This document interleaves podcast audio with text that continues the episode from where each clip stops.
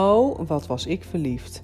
Hij was absoluut niet zo'n typische hele knappe, ik kan er niet omheen knapperd. En dat is helemaal prima.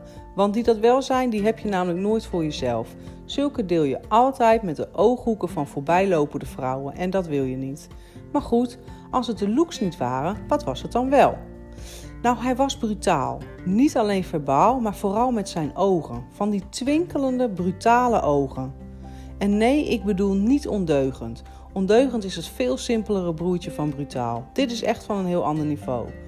Nu heb ik een aantal dingen waar ik een mega groot zwak voor heb. Dat brutale dus. Maar ook kuiltjes in de wangen, mag er ook eentje zijn.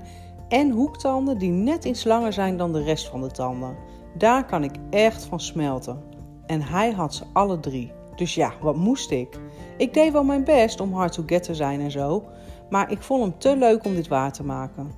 En na een avondje collegiaal stappen nam ik hem mee naar huis. Het bleek een zeer geslaagd begin van een zeer geslaagde affaire. Omdat hij getrouwd was en ongelukkig, dat zijn ze immers allemaal, moest het altijd stiekem, op het werk en daarbuiten. Het was een soort dubbele verboden vrucht en dus ook dubbel zo lekker. Maar ik, amper 20 jaar, was wel hals over kop verliefd aan het raken op deze man. Voor hem was ik, denk ik nu achteraf, niet veel meer dan een speelgoedje trouwens. Lievelingsspeeltje in mijn own defense, dat dan weer wel. Op den duur had hij zelfs mijn huissleutel. En altijd wanneer hij uit de nachtdienst kwam, wipte hij langs. Ik deed dan stevast alsof ik nog sliep. Maar natuurlijk ging ver daarvoor mijn wekker al, zodat ik kon douchen, scheren, smeren. Hoe kun je nou zo lekker ruiken als je net wakker wordt? vroeg hij dan. Oh, echt? Geen idee. Het zou wel gewoon de geur van mijn huid zijn of zo. En dan had ik natuurlijk dat oversized slaapshirt en die fijne katoenen onderbroek al verruild voor een kanten string en een of andere onhandige negligé. Beste mannen, wanneer jullie ons vrouwen vragen wat wij dragen als we slapen en ons antwoord is: Oh, gewoon zo'n satijnen jurkje, dan liegen we. Of als de vrouw nog geraffineerder is, zegt ze: Niets eigenlijk. Ja, is misschien raar om te zeggen, maar ik heb gewoon liever niets om mijn lijf als ik slaap. Zoiets. Wij weten heus wel waar jullie op uit zijn en wat jullie willen horen. En wij willen ook heel graag dat jullie denken dat het zo is. Maar nee, wij houden niet van een koude rug. En we vinden het fijn om s'nachts onze billen in te pakken. Lekker warm, lekker geborgen en vooral lekker comfy. Maar dat vertellen we pas als we met jullie getrouwd zijn. Dus geniet van die geoliede, gladgeschoren lijven in spannende, nietsverhullende jurkjes. Dit is allemaal tijdelijk. En nu niet zieke neuren, want ook jullie hebben heel veel wat tijdelijk is. Zoals de deur voor ons open houden, geïnteresseerd naar ons luisteren zonder ondertussen door Facebook te scrollen, het inhouden van scheten en meer van dat soort dingen. Ik heb een cadeautje voor je, zei hij zacht. Ik deed weer alsof ik voor het eerst mijn ogen open deed die ochtend. Een cadeautje? En ik hoopte vurig op iets als dat hij zijn vrouw had verlaten voor mij. Of anders misschien iets met een glimmend steentje erin. Kijk maar eens daar, zei hij en wees door de deur richting de gang.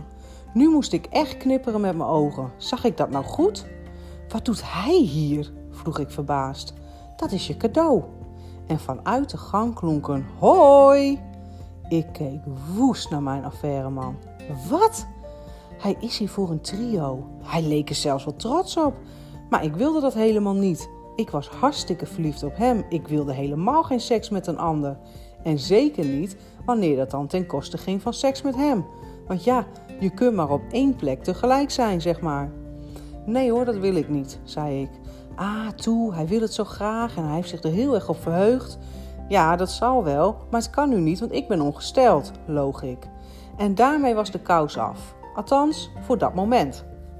Een hele tijd later, ik denk een jaar of twee, werkte ik al lang ergens anders en had ik geen affaire meer met de affaireman. Maar nog wel zo nu en dan contact.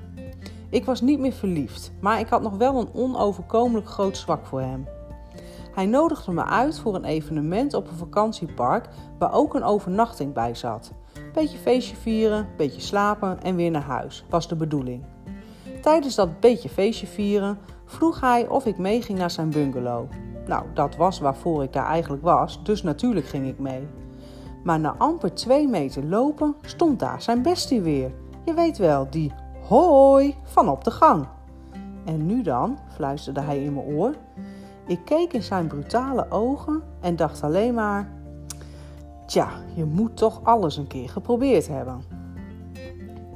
Toen ik terugkwam van het toilet, lagen ze daar. Jut en Jul, naast elkaar op bed. Allebei poedeltje naakt met de piemel in de hand. Ik moest vreselijk lachen om dat plaatje. Dat ze mij vervolgens samen uitkleden, was misschien wel het hoogtepunt van dat hele triootje.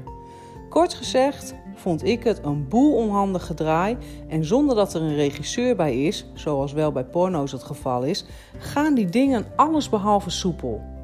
Wat wel net zo is als in de pornowereld, is dat het eigenlijk allemaal voor het plezier van de man is. En je als vrouw gewoon dubbel zo hard moet werken als het dubbel zoveel mannen betreft.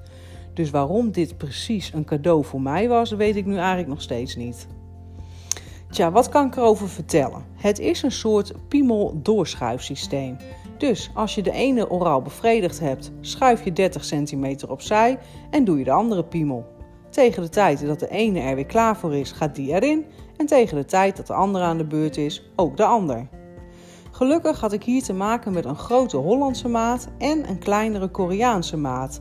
Hij zelf was niet Koreaans, maar zijn formaat in vergelijking met die van de affaire-man was dat wel. Dus we konden zelfs even de sandwich doen. Ik heb voor de zekerheid Wikipedia geraadpleegd om te checken of het echt een sandwich heet en het is waar. Dus ik was als het broodbeleg tussen twee boterhammen en voor de rest moet je je fantasie maar gebruiken of Google. Wikipedia verwees in diezelfde tekst trouwens ook naar het trio-standje de Eiffeltoren. Van die term had ik tot nu nog nooit gehoord. Maar ondanks dat we alle seksuele handelingen die daarbij horen wel met ons drieën deden, mogen we het geen Eiffeltoren noemen. Want dat mag pas als twee van die drie personen elkaar tijdens die handelingen een high five geven, zegt Vicky. Dat is toch heel gek? Mijn interesse lag voor zeker 85% bij mijn affaireman met de grotere maat en voor maar 15% bij die ander. Op den duur was het zelfs zo erg dat ik helemaal niet door had dat er nog iemand bij was. Het werd voor mij dus eigenlijk een stuk leuker toen er van een trio weinig sprake meer was, omdat die ander niet echt meer meedeed. Kennen jullie dat fragment uit de serie Friends, waarin Ross aan Joey vertelt over zijn trio met twee, wat later bleek, lesbische vrouwen? Ross en Joey talk about Ross' threesome experience. Het was volgens Ross als op een feestje zijn waarbij niemand het zou merken als je er niet meer bent. Op den duur is hij maar gewoon een broodje gaan smeren voor zichzelf. Dat zal zo ongeveer zijn hoe die ander zich op dat moment ook voelde. Surplus. Een prachtig leenwoord uit het Frans. Surplus. Overschot. Wat er meer is dan nodig is. Wat er overblijft. Niemand wil surplus zijn en niemand wil met surplus blijven zitten. Dus gewoon lekker blijven duetten, zeg ik.